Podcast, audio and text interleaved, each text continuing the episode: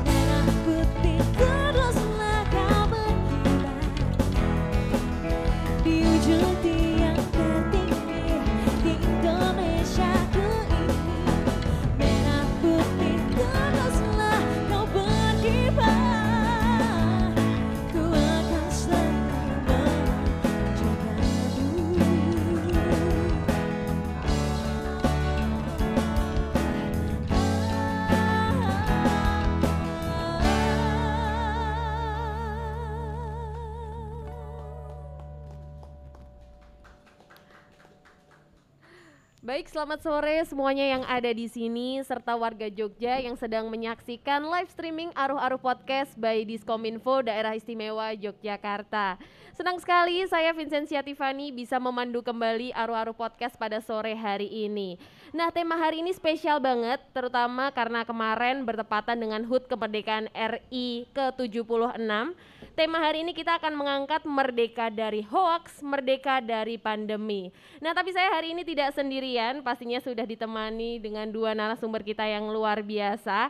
Tapi sebelum saya mengenalkan narasumbernya terlebih dahulu, untuk warga Jogja yang ingin berpartisipasi di Aruh-Aruh Podcast pada sore hari ini, bisa banget nanti kalau pengen kasih pertanyaan atau mungkin ingin menceritakan hal-hal seputar hoax yang akan kita angkat pada sore hari ini, langsung komen aja di comment section yang ada di YouTube-nya Diskominfo Daerah Istimewa Yogyakarta atau bisa langsung di Instagramnya Kominfo Daerah Istimewa Yogyakarta juga. Nah, mari kita perkenalkan narasumber kita terlebih dahulu ya.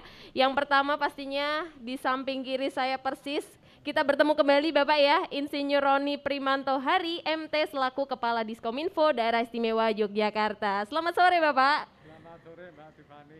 Sehat ya Pak ya? Alhamdulillah selamat sore seluruh pemirsa podcast di eh, seluruh Yogyakarta maupun di daerah lain. Semoga tetap selalu bisa menjaga kesehatan Amin. Dan kita bisa terhindar dari pandemi COVID-19. Betul sekali. Nah, di sebelah kiri paling pojok itu ada Bapak Eko Suwanto STMSI selaku Ketua Komisi ada DPRD Daerah Istimewa Yogyakarta. Selamat sore Bapak. Ya, selamat sore Mbak Tiffany dan seluruh pemirsa. Assalamualaikum warahmatullahi wabarakatuh. Merdeka. Merdeka. Wah, masih ada ya ini ya jiwa-jiwa kemarin merayakan HUT kemerdekaan RI. Semoga sehat selalu ya Pak ya. Amin. semoga Apalagi ini PPKM diperpanjang lagi ya Pak ya. sehat. Ya. Nah, untuk tema kita hari ini kan merdeka dari hoax, merdeka dari pandemi ya. Ya, sekarang ini kita pastinya masih memanfaatkan teknologi informasi dan komunikasi. Dan pastinya tidak jauh dari berita-berita hoax ya Pak ya, yang pastinya masih menyebar di beberapa daerah, bahkan di seluruh Indonesia pun masih ada berita hoax. Nah, bagaimana sih Pak sebenarnya persebaran hoax di daerah istimewa Yogyakarta sendiri dan bagaimana dampak negatif yang bisa dirasakan masyarakat apabila termakan berita-berita hoax nih menurut Pak Roni seperti apa nih Pak? Ya, eh, kalau kita bicara hoax itu, apalagi dengan di era teknologi informasi, di mana hoax itu menyebar melalui media sosial berbasis internet, gitu ya. Sehingga kita tidak bisa membatasi apakah hoax itu berasal dari Jogja atau berasal dari mana, tapi yang jelas hoax itu bisa menyebar sampai di seluruh dunia. Wah Nah, betul sekali. Nah, di era pandemi ini ternyata hoax itu juga perkembangannya sangat luar biasa. Kalau dulu ketika zamannya pilpres itu hoax-hoax politik itu Iya. banyak mewarnai eh, media sosial kita gitu ya. Oh. Nah, di era pandemi ini ternyata eh, pandemi hoax juga terjadi. Oh, gitu. pandemi hoax itu Iya. seperti apa tuh Pak? Jadi kalau eh, COVID-19 itu ada pandemi gitu ya. Iya betul. Kalau di hoax itu ada namanya infodemi. Wah, Infodemi? Infodemi, ya itu banjirnya informasi. Oh. Saking banyaknya informasi yang tersebar di media sosial gitu Oke ya. Nah, betul. berdasarkan hasil eh, investigasi yang dilakukan oleh Kementerian Kominfo, Mm-mm. Hoax mau tentang COVID ini berkembang sejak Maret tahun 2020. Oh udah dari tahun lalu ya, berarti ya? tahun lalu ketika awal-awal eh, COVID-19 ini menyebar di Indonesia. gitu. Hmm. Jumlah hoax yang tersebar juga sangat luar biasa, Mbak. Ya. Jadi jumlah hoax yang tersebar itu lebih dari 3.600 hoax. 3.600? Ya, mulai dari Wow. awal pandemi sampai sekarang. Wow. Kurang lebih dari lebih dari 3.600. Dari 3.600 itu kurang lebih ada eh, ketika mulai awal apa eh, vaksinasi Mm-mm, benar. itu ada kurang lebih eh, 400 berita hoax terkait vaksin. 400 Ya, berita. betul ya. Dan itu tersebar Kalau di ya, daerah jadi ya? kalau kita hitung harian gitu ya, rata-rata per hari itu bisa 5 sampai 10 hoax. 5 sampai 10 itu Ya, sehari Pak. rata-rata, rata-rata gitu ya, Wow. rata-rata bisa 10 hoax. Nah. nah, nah, maaf Oke keselak. oke. Oke, nggak apa-apa Pak. Nah kemudian eh, dari sekian banyak itu ternyata 90 eh, 85 persen kira-kira itu penyebarannya melalui Facebook. Facebook. Iya. Oh, malah dari Facebook ya, Pak ya ya? betul. Melalui Facebook. Kemudian yang kedua penyebaran yang paling banyak adalah di Instagram. Instagram, Dan betul. yang ketiga adalah Twitter. eh, yang kedua Twitter. yang Twitter, ketiga oh iya. Instagram dan yang keempat YouTube. Nah. Oh, dari YouTube juga ada ya, Ya. Pak ya ternyata? Kemudian mulai dari sana itu hoax itu tersebar melalui media sosial berbasis chatting. Chat, oh broadcast Nah, message jadi gitu ya, Pak misalnya ya? di WhatsApp atau Oke, di betul. Telegram. Nah, justru banyak orang itu terpaparnya dari media sosial berbasis chatting itu, gitu ya. Oh, Jadi ya. eh, awalnya memang dari Facebook, tapi kemudian penyebarannya melalui media Chatting sosial gitu berbasis ya. chatting. Ya. nah kalau kita lihat itu juga bahwa apa eh, pengaruh dari media sosial atau hoax ini ternyata sangat luar biasa karena itu berpengaruh dalam penanganan COVID-19 ini. Oh iya, betul Sehingga Pak. akhirnya banyak orang, ada sebagian orang itu sampai sekarang itu belum percaya dengan adanya Vaksin. COVID-19. Oh iya. Nah, Sehingga banyak orang yang menganggap bahwa apa yang terjadi sekarang itu adalah hal yang biasa seperti terjadi sebelumnya. Mm-mm. Mereka tidak melihat secara langsung kejadian yang ada di rumah sakit atau di tempat Betul. pemakaman yang sekarang Oh sudah iya, hampir penuh gitu. Nah, ini ya mungkin yang eh, mempengaruhi program-program penanganan COVID-19 di Indonesia itu sangat terhambat karena adanya berita hoax itu gitu. Sehingga ada banyak orang yang tidak patuh protokol kesehatan, Betul. masih eh, berkerumun, bahkan Betul. mobilitasnya juga sangat luar biasa tinggi ke mana-mana. Nah kalau anak-anak muda kadang-kadang mereka masih suka nongkrong. Betul. Nah ini yang mungkin menjadikan eh, penyebaran COVID-19 ini eh, sangat luar biasa. Oke. Mungkin yang anak-anak muda ini kuat nih ya, Iya, Bisa betul. tersebar dia terpapar tapi tidak ada gejala sehingga Iya. ketika pulang mungkin dia bergaul dengan orang tua yang mungkin sudah rentan atau kondisi Betul. kesehatannya menurun. Nah, inilah yang mungkin menyebabkan eh, banyak eh, penderita COVID-19 di orang tua itu yang terpapar dengan eh, tingkat keparahan yang lebih tinggi. Betul, betul, betul. Kemudian ketika vaksin itu juga mulai dilakukan oleh pemerintah, Mm-mm. banyak juga berita vaksin yang hoax. Iya, betul Oh, banget Pak. ada yang mengatakan bahwa vaksin itu ada chipnya. Iya. Wah, itu ya. Ada yang mengatakan bahwa vaksin itu orang yang sudah divaksin akan menderita penyakit yang lain Betul. dan sebagainya. Nah, ini menyebabkan orang jadi tidak mau divaksin. Betul, nah, takut inilah yang gitu harus ya. kita waspadai sekarang gitu ya. Jadi kita semua harus waspada terhadap berita-berita yang tersebar melalui media sosial. Karena biasanya itu be- berita-berita hoax itu eh, tersebar ketika kita klarifikasi ya. Loh, Mm-hmm. ini apa benar sih kamu memberikan? Ya katanya, katanya, ini, Katanya. katanya itu, Iya, katanya iya. ini. Nah itu yang menyebabkan kita tidak mengalami langsung, tidak melihat langsung fakta yang sebenarnya. gitu. Betul. Nah, kemudian juga itu menjadikan apa ya penyebaran hoax ini menjadi sangat luar biasa. Oleh karena itu harus ada program-program khusus yang kita lakukan agar masyarakat ini bisa eh, memahami terkait berita hoax ini. Oke. Jadi ada banyak Seperti program. itu, Pak? ya, misalnya kita harus meliterasi masyarakat Heeh. tentang eh, bagaimana kita me, apa, meng- memahami atau kita melihat berita-berita yang ada di media sosial itu seperti apa gitu. Oke. Kemudian ciri-ciri hoaxnya seperti apa dan Betul. sebagainya itu harus harus kita pahami sehingga kita harapkan nanti dengan adanya literasi kepada masyarakat ini eh, penyebaran berita hoax akan lebih berkurang. Betul. Ya. Oke, dengan harapan seperti Oke, itu ya, ya, Pak ya. ya. Di literasi masyarakatnya Ya. supaya bisa lebih menyaring lagi lebih, ya. informasi-informasi yang didapat Ya. apakah ini beneran ataukah itu hanya Ya. hoax aja gitu ya. Nah, lanjut ke Bapak Eko nih. Bapak Eko tadi eh, ada media sosial nggak Pak? Pakai media sosial nggak? Beberapa saya pakai. Apa aja tuh Pak? Website kemudian sama Twitter saja. Oh, WhatsApp sama di Facebook nggak Pak malahan? Enggak, ya. Instagram juga nggak? Enggak juga. Sering menemukan berita hoax juga Pak? Jadi begini, eh, hoax ini kan akibat sebetulnya. Oke.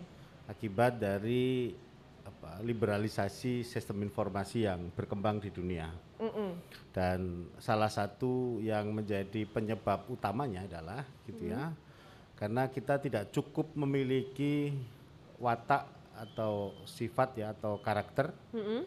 yang saling menghormati, yang saling apa eh, menghargai, kemudian juga jujur dan lain-lainnya. Nah kalau kita merefleksikan tema pada hari ini, merdeka dari hoax, merdeka dari pandemi gitu ya.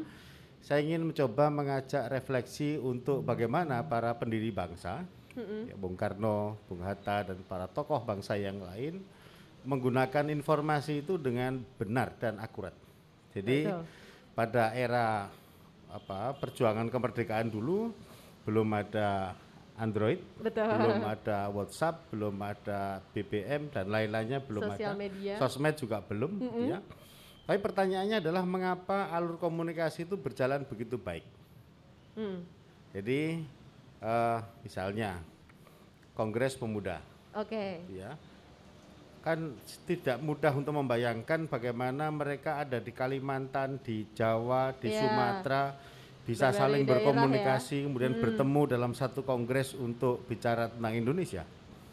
Demikian juga pada masa pembahasan eh, dasar negara ya Pancasila Mm-mm, di betul. eh, BPU PKI maupun di PPKI-nya ya di awal tahun di awal eh, bulan Juni sampai dengan Agustus 1945 Mm-mm. eh, tokoh-tokoh ini kan datang dari berbagai penjuru Indonesia Betul. ya dipimpin oleh Bung Karno dan ada Pak Dr. Rajiman dan lain-lainnya dan semuanya belum ada handphone Iya, Ya. pada zaman itu ya, Pak ya. Ya, artinya justru dengan apa teknologi yang belum cukup berkembang pada masa itu, informasi ini bisa dengan cepat dan akurat. Nah, mengapa itu bisa terjadi? Salah satunya adalah yang patut kita contoh adalah para pemimpin bangsa ini memberikan keteladanan bab kejujuran, ya, bab kebenaran, Iya. gitu ya. Dan yang yang itu di apa dijiwai oleh budi pekerti yang luhur. Mm-mm. Nah, hari ini, hari ini kemudian eh, teknologi begitu cepat berkembang, Betul. liberalisasi terjadi, Yes. semua orang kemudian memegang gadget, Betul. memegang Sosial Android media, dan hmm. iOS dan lain-lain, ya. Kemudian eh, hoax ini ada dua karakter. Yang pertama yang memang dia ikut-ikutan saja. Iya. Ikut-ikutan itu artinya ya dia karena pemahamannya tidak begitu mendalam, Mm-mm. nge-share sesuatu yang belum dibaca sekalipun tuh kadang-kadang di-share. Karena Iya, pengen benar. menjadi the first, pengen menjadi Betul. yang pertama. Kadang-kadang Yes. tidak tahu isinya benar atau tidak. Betul. Yang penting Nah, ikut-ikutan yang kedua, aja ya. ada juga hoax ini jadi bisnis. Oke. Ya, jadi eh, apa namanya? Bisnis ini adalah mereka yang mengambil keuntungan secara ekonomi Mm-mm. Dari hoax-hoax yang dibuat. Betul sih, biasa Jadi, seperti itu sih. apa hoax jadi konten kira-kira Iya, begitu. Nah ini yang saya betul. kira Jadi kemudian bahan perlu gitu ya. kemudian di apa dicermati. Nah pertanyaannya adalah apa yang harus kita lakukan? Eh, di DIY ini kita bersepakat antara Komisi A DPR DIY dan juga Dinas Kominfo untuk mengkampanyekan namanya Jogja Bijak Bermedsos. Oke. Ya, jadi ya. ini sudah kita kerjakan beberapa tahun melalui literasi digital, melalui berbagai macam forum, termasuk sore hari ini. Gitu Iya. ya. Itu menjadi bagian dari edukasi kepada kita semuanya agar kita memahami tata cara berkomunikasi yang baik dan benar. Betul. Jadi, Oke. Misalnya, bagaimana sih tepung Dunung Serawung dalam konsep dunia maya? Mm-mm. Ini kan berbeda dengan saya bertemu secara fisik Langsung. dengan Pak Roni, kemudian ada gestur dan lain-lainnya kita baca. Iya. Tapi ketika kita apa pegang handphone, kemudian yang lain pegang handphone, kita nggak pernah tahu gesturnya yang pegang handphone itu kayak apa.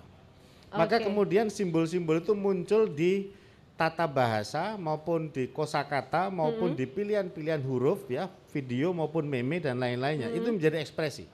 Oke, Nah, ya betul. Akibatnya apa? Akibatnya kemudian kita tidak ada kontrol. Iya. Maka beberapa tips yang yang penting untuk menangkal hoak ini adalah yang pertama mari terus-menerus belajar tentang Pancasila. Di dalam Oke. Pancasila ada ketuhanan yang Maha Esa. Artinya semua yang kita kerjakan kita pertanggungjawabkan kepada Tuhan. Oke, baik. Yang kedua ada perikemanusiaan. Siaan. Ya. Ya. Artinya ketika kita berkomunikasi melalui jalur teknologi informasi juga harus mengedepankan aspek kemanusiaan ini. Aspek Oh, ya. penghargaan, penghormatan terhadap sesama manusia. Betul. Yang ketiga aspek persatuan bangsa.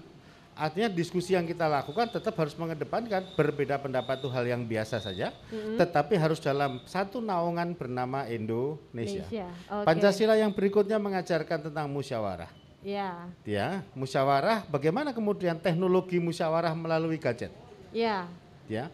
Ini kemudian kan eh, perlu kemudian ada ruang dialog yang luas. Betul. Dan yang terakhir apa pun harus berkeadilan. Jadi kita juga harus adil pada orang lain untuk tidak berbuat menyakiti orang lain dengan dengan Yeah. teknologi informasi yang ada. Nah, Oke. eh, Pancasila ini harus menjadi pedoman bagi kita di dalam bersosmed, Mm-mm. ditambah dengan bineka tunggal ika. Yes, oke Jadi betul. Perbedaan itu anugerah, perbedaan itu adalah sesuatu yang harus kita hikmati dan nikmati untuk kemudian eh, kita hargai. Contoh, ya, kita kan tidak pernah tahu lahir di mana. Betul. Sehingga kita menjadi bersuku-suku bangsa di dalam satu bangsa bernama Indonesia. Mm-mm. Ini adalah satu anugerah. Yang lahir di Sumatera ketika dalam kandungan, Mm-mm. kita kan juga nggak pernah WA mamanya untuk kemudian tolong dilahirkan di sini kan nggak pernah. Oh, iya, Begitu iya. juga di Jawa. Ya betul. Maka kemudian perbedaan ini adalah sesuatu yang biasa saja, Oke. yang harus dipahami. Nah hari ini banyak sumbu pendek. Artinya orang yang tidak pernah belajar Pancasila, tidak pernah belajar tentang budi pekerti, tidak pernah belajar tentang Bhinneka Tunggal Ika, mengekspresikan sesuatu melalui handphone tadi atau komunikasi yang lain. Iya. Nah yang terakhir yang juga penting untuk kita pahami untuk kita belajar dari para pendiri bangsa adalah kesabaran. Jadi Betul. Oke. dalam mengelola sosial media pun kita juga mesti bersabar karena Iya. berbeda huruf antara huruf katakanlah WhatsApp sajalah. Iya. Yang paling populer di antara seluruh sosial media itu kan WhatsApp Iya betul. yang day to day digunakan. Iya. Ya. Nah, beda huruf antara huruf kecil dengan huruf kapital itu maknanya saja berbeda. Betul. Nah iya. inilah saya kira beberapa rasakan hal yang itu. kemudian penting untuk kemudian kita bersama-sama melawan hoax ini dimulai dari diri kita sendiri. Pada saat yang sama selain edukasi juga namanya law enforcement. Kita sudah Oke. ada undang-undang ITE. Jadi bagi siapa pun yang melakukan hoax, fitnah, ujaran kebencian, maka tugas Polri, tugas para aparat penegak hukum untuk kemudian melakukan penegakan hukum. Mm-mm. Dan itu hukumannya berat loh ya. Betul, Jadi diatur ya. di dalam pasal 45 dan 46 Undang-Undang ITE, sanksinya itu berat selain denda yang miliatan juga hukuman kurungan penjara itu tahunan juga. Betul banget. Gitu ya. Iya. Dan apa yang tidak boleh dilanggar itu tertuang dalam pasal 28, 29 dan 30 Yes. tentang tidak boleh hoax, hate speech dan lain-lain. Jadi Oke. dua pintu itu kita kerjakan bareng antara edukasi jalan terus, literasi jalan terus, tapi law enforcement juga harus jalan terus. Dan Oke. harapan kita eh, teman-teman netizen, teman-teman muda, milenial, konten kreator ini bisa menjadi pelopor di Iya, dalam betul. memberikan informasi yang benar Aktual gitu ya. seperti para pendiri bangsa kita. Oke baik, nanti kita bakal lanjut lagi Pak Eko dan Pak Roni ya Sesuai ini akan ada Mbak Oki Kumalasari nih yang akan nyanyi lagi Halo Mbak Oki, Halo Pak- Mbak, sehat ya? sehat alhamdulillah. Pakai sosial media nggak Mbak Oki? Jelas pakai. Pernah nemuin hoax-hoax gitu nggak? Banyak banget. Terus? banyak banget. Gimana tuh kamu nyikapinya? Eh, aku emang orangnya nggak gampang percaya hoax ya. Jadi Waduh, alhamdulillahnya begitu. Oke. Jadi tetap harus apa ya kayak cari-cari informasi yang benar sih dari yang ekspor gitu kayak misalkan kemarin tentang susu beruang tentang Oh ya, vaksin, benar, vaksin benar. bikin sakit nah itu searching-searching kan udah banyak banget dokter yang pinter-pinter yang Betul. bermedia sosial juga yang banyak menjelaskan tentang dampak vaksin itu seperti apa nah yang dipercaya yang valid aja sih Oke, mungkin ini bisa jadiin contoh ya bagaimana berbijak menggunakan sosial media apalagi kalau mendapatkan berita-berita hoax. Oke Mbak Oki mau nyanyi lagu apa ini? kali ini mau bawain lagunya Dewa 19 Oke, baik Yang romantis. bila langsung dimulai aja. Siap.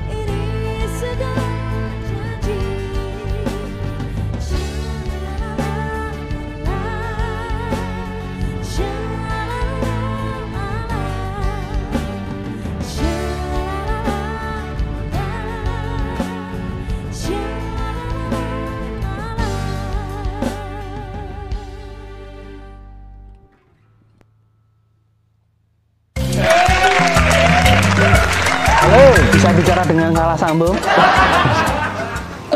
ya kamu itu yang tak telepon dari tadi saya telepon vaksin. Sudah saya minggu lalu. Aman, aman. Loh, lah ya lagi nongki dong, nongki, nongki barata.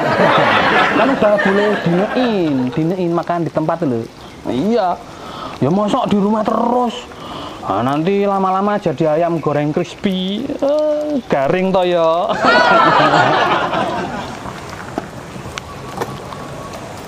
Silahkan mas minumannya. Makasih mbak. Mas mohon maaf kalau lagi nggak minum maskernya mau dipakai ya. Mbaknya ini posesif banget. Ngatur-ngatur. Saya ini udah divaksin mbak. Di aman, tenang aja. Tapi memang begitu mas aturannya biar kita saling menjaga. Saya bilang apa? Saya tuh udah divaksin. Jadi aman. Tenang aja toh mbak. Oh iya mas. Walah mbak pakai didurasiin segala. Udah mbak, balik kerja lagi sana aja. Wes, udah udah.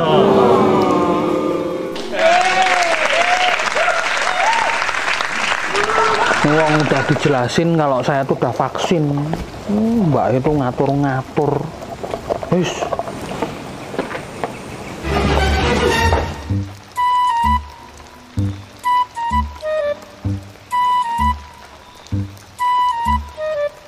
Allah Allah, San. Apa toh? Nggak usah sok bersih gitu deh. Kita kan udah divaksin. Malah, nggak usah takut sama virus. Takut tuh sama bojo. Udah sini, aku butuh temen ngobrol.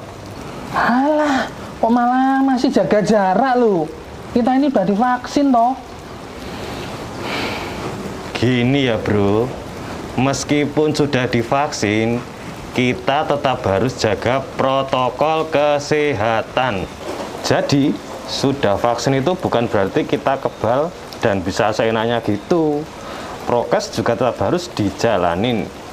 Mencuci tangan dengan sabun, memakai masker, menjaga jarak, menjauhi kerumunan, menjaga mobilitas, dan sekarang ditambah menghindari makan bersama. Nah, itu semua tetap harus diterapkan, termasuk 20 menit untuk durasi makan. Kalau masih nggak cukup, kan bisa take away. Sekali lagi, vaksin itu bukan berarti kita bisa sesukanya. Kita juga harus saling menjaga. Hmm, ya berarti aku salah ya selama ini ya. Oke oke oke. Yaudah, dihabisin itu minumannya. Terus maskernya, masker dipakai.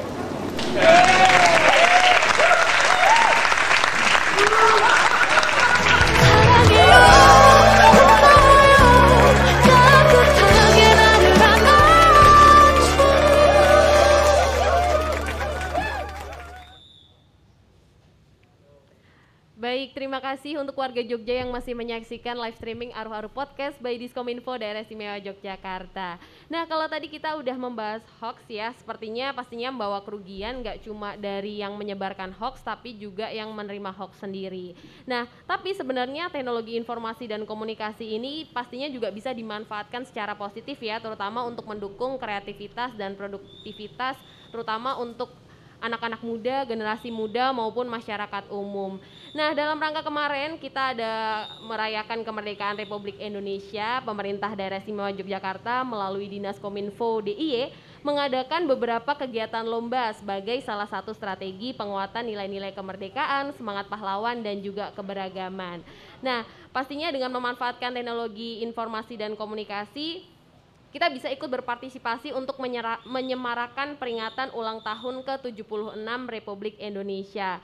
Termasuk ada lomba-lomba yang kalau biasa 17-an pastinya lombanya lomba makan kerupuk, lomba masukin paku dalam botol gitu ya. Tapi karena ini masih situasi pandemi, akhirnya kita memanfaatkan teknologi informasi untuk mengadakan beberapa lomba-lomba. Yang pertama ada lomba konten TikTok, ada lomba konten video kreatif, lomba penulisan blog dan juga lomba foto kreatif yang masing-masing punya tema tersendiri. Nah, hari ini pun hari pengumuman yang menjuarai lomba 1 2 eh juara 1 2 dan ketiga Pak Eko dan Pak Roni nanti bisa dibantu untuk menyerahkan hadiah ke juara pertama kita karena sudah hadir di sini juga. Nah, akan diawali dulu dengan ini ada lomba konten TikTok ya dengan tema bersatu melawan Oh bersatu dalam keberagaman untuk Indonesia bangkit. Nah ini temanya ini uh, di kategori ini itu ada pelajar jenjang SMA sederajat dan juga mahasiswa aktif yang pastinya dekat dengan sosial media termasuk TikTok sendiri ya Pak ya. Pak Roni kan ada TikTok juga ya Pak ya? Ada tapi tidak belum pernah buat konten. TikTok. Belum pernah buat konten. Nah, biasa anak-anak muda ini yang main nih. Nah untuk juara ketiga dulu ya Pak ya ini ya. Juara ketiga untuk lomba konten TikTok itu ada Aisyanda Fania Anissa. Ada nggak ya di sini? Nggak ada ya? Juara satu aja yang di sini ya. Oke, untuk juara kedua ada Bambang Hadiwantoro dan juara pertama kita ada Sakira Diva Dovendra Maresta Zanetti. Oke, tepuk tangan. Ini dia juara pertamanya Pak Roni. Mungkin bisa langsung diserahkan hadiahnya.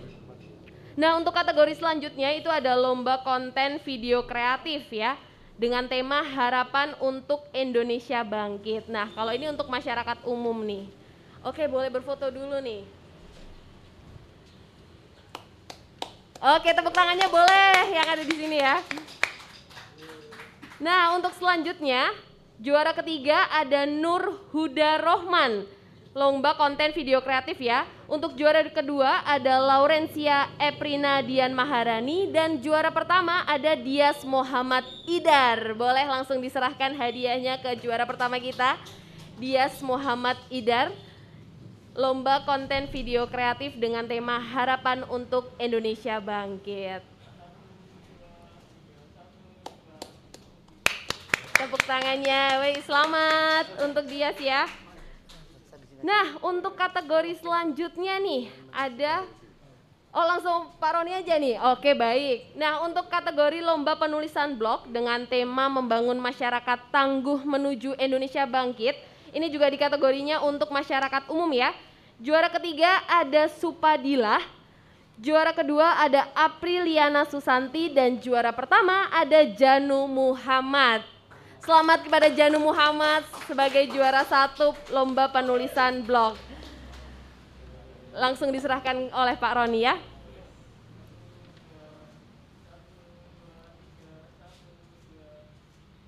Baik, oke untuk kategori selanjutnya ini ada lomba foto kreatif ya dengan tema semangat pahlawan di masa pandemi.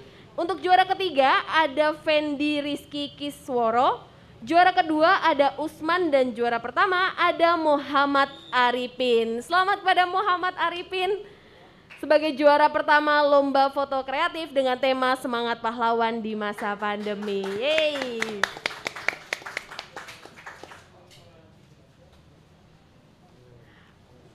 Oke, selamat Muhammad Arifin. Wah, luar biasa, luar biasa ya ini ya. Pada kreatif-kreatif dan produktif juga ya di masa pandemi kayak gini tetap ikut lomba-lomba yang udah diselenggarakan oleh Dinas Kominfo Daerah Istimewa Yogyakarta.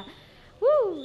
Nah, oke ini kita akan masuk ke sesi terakhir nih Pak sebelum kita menutup Aruh-Aruh Podcast pada sore hari ini. Boleh kasih tahu pesan yang bisa dikasih ke masyarakat mengenai pencegahan hoax ini Pak untuk Pak Roni terlebih dahulu? Ya, eh, seperti tadi sudah dikemukakan oleh Mbak Tiffany ya, memang di era pandemi ini, era teknologi informasi ini, kreativitas menjadi salah satu kunci keberhasilan kita ketika kita menghadapi eh, pandemi COVID-19 ini.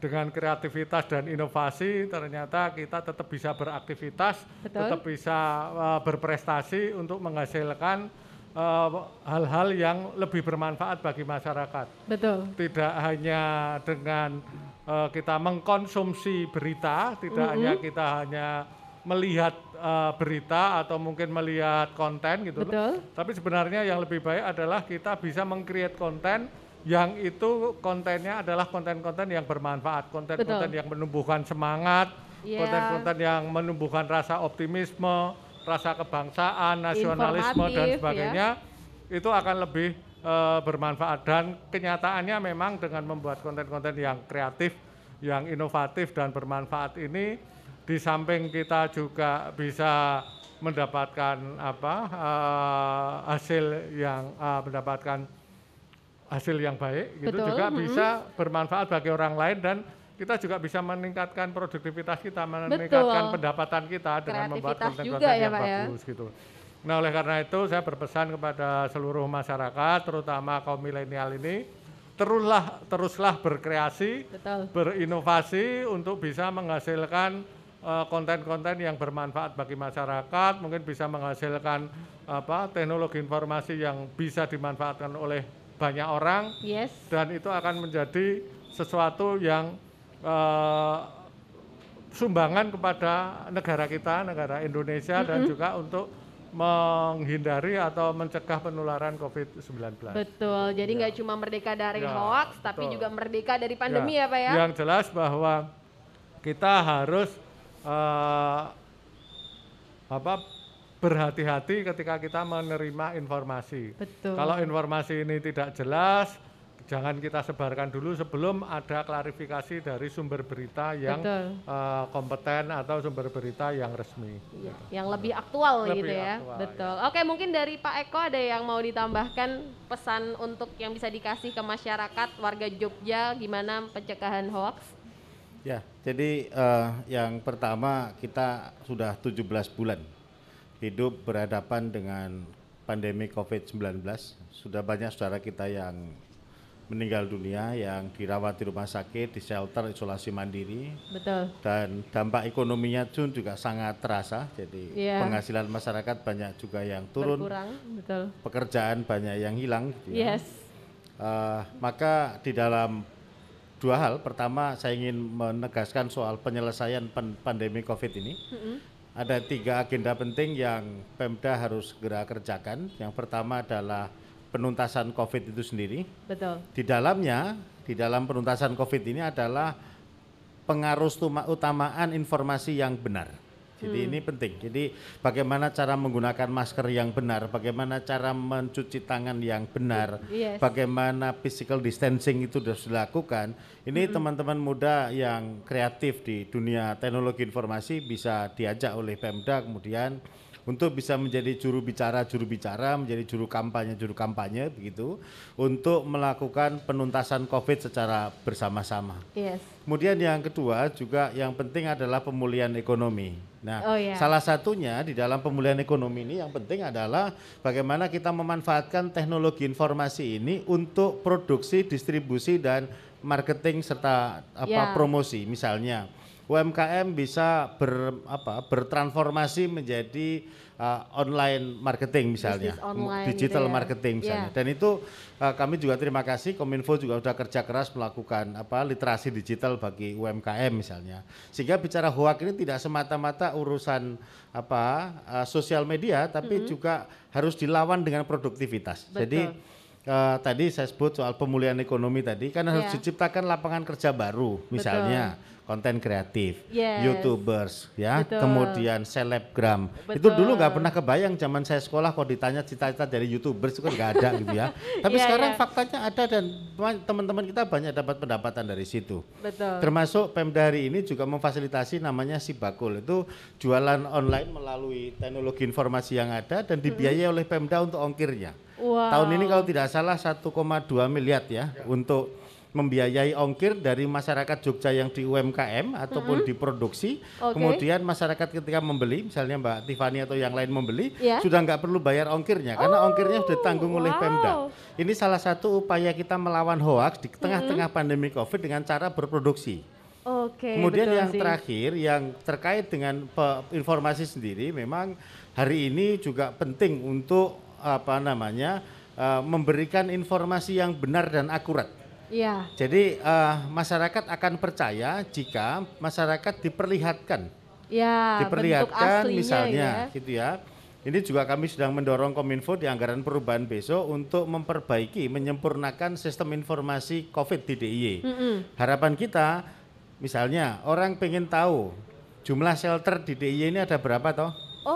Bednya oke. ada berapa sih gitu ya? Ya. Mestinya semuanya bisa di apa diakses melalui handphone. Betul, Sehingga ya. pada detik ini di shelter A, oh bednya masih tiga, Ya. misalnya begitu. Kemudian rumah sakit dari yang ventilator yang yang apa namanya kalau di dikenal namanya tempat tidur kritikal misalnya Oh, oke. yang dengan ventilator detik ini berapa jumlahnya Oh, Kemudian oke, rumah ya. sakit yang masih open IGD-nya di mana? Oh, iya, Antriannya betul. nomor keberapa? Nah, Iya.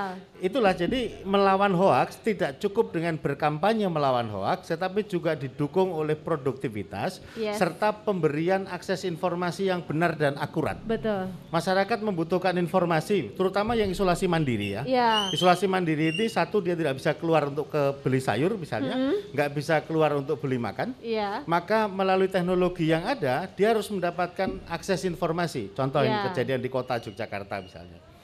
Bagaimana kemudian mereka yang hasil tracing maupun hasil testing Mm-mm. itu kan sudah ketahuan berdasarkan hasil swabnya positif Betul. atau negatif. Iya. Mestinya data yang positif tadi ataupun negatif tadi terekam langsung oleh Satgas Covid. Oke, betul. Maka kemudian ketika terekam detik itu juga masuk di database-nya apa namanya database-nya uh, Satgas Covid gitu ya. Maka Pemda bisa melakukan intervensi. Misalnya, oh untuk yang Oh, statusnya oke. positif dari hasil tracing yang dilakukan oleh Puskesmas A misalnya atau rumah sakit A misalnya, oh dia tinggal di kecamatan A. Maka pada saat itu pula dengan sistem online penjualan tadi, Iya. Kan sebetulnya bisa dikirim vitamin ke rumahnya dengan Ya, online, betul. kemudian dikirim makanan secara online itu Betul, bisa. ya. Tapi kita ini kan kadang-kadang masih sibuk dengan urusan administrasi, Ya. nunggu laporan dulu dan lain-lain. Sementara ini bisa diintegrasikan. Ya, Dan oke. saya yakin Pak Roni ini ahlinya, tinggal bagaimana kemudian mengkoordinasikan seluruh jajaran yang ada agar sistem informasi penanganan COVID di DIY ini bisa memberikan manfaat yang luas bagi masyarakat. Itu Oke. cara kita melawan hoax hari ini. gitu. Selain Oke. tadi kami juga mendukung Polri dan jajaran aparat hukum untuk melakukan uh, law enforcement. Jadi Oke. kalau ada yang hoax terkait dengan COVID, tidak usah banyak didiskusikan, segera tangkap saja dan proses hukum. Jadi ini Oke.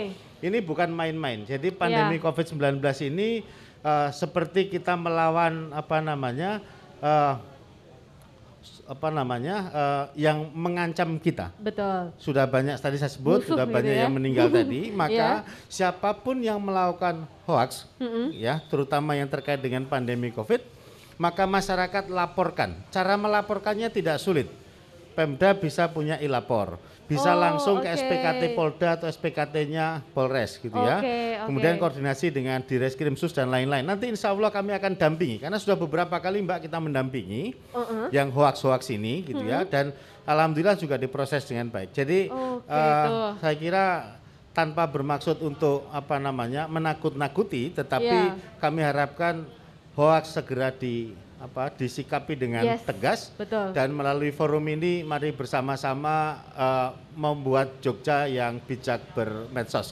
Saya Oke. kira ke sana dan terima kasih Pak Roni dan juga teman-teman semuanya yang sudah bekerja keras luar biasa di dalam tengah-tengah pandemi Ya. Covid ini Iya. sehingga kita bisa betul-betul apa terbebas dari hoax juga terbebas dari pandemi Betul COVID-19. sekali. Tapi jangan lupa kita juga perlu bersama-sama nyenyuwun memuji pada Allah Subhanahu wa taala mudah-mudahan pandemi ini lekas sirna. Amin, amin, amin. Terima kasih kepada Pak Eko ya pesan-pesannya semoga bisa bermanfaat untuk warga Yogyakarta terutama masyarakat luas dan sudah selesai Pak Aru-Aru Podcast sore hari ini, bincang-bincangnya hari ini membahas mengenai hoax, merdeka dari hoax, merdeka dari pandemi.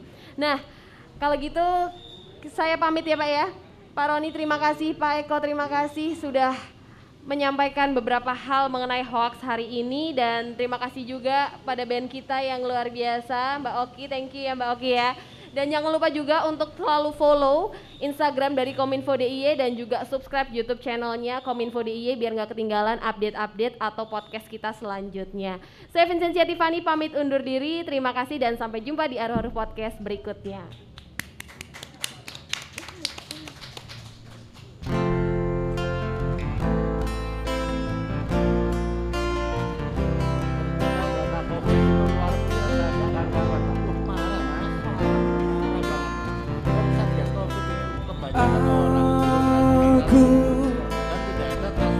Force yang nanti kan menjadi malam malammu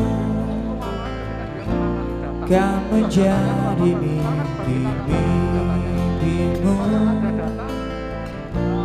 Dan selimuti hatimu. Yang beku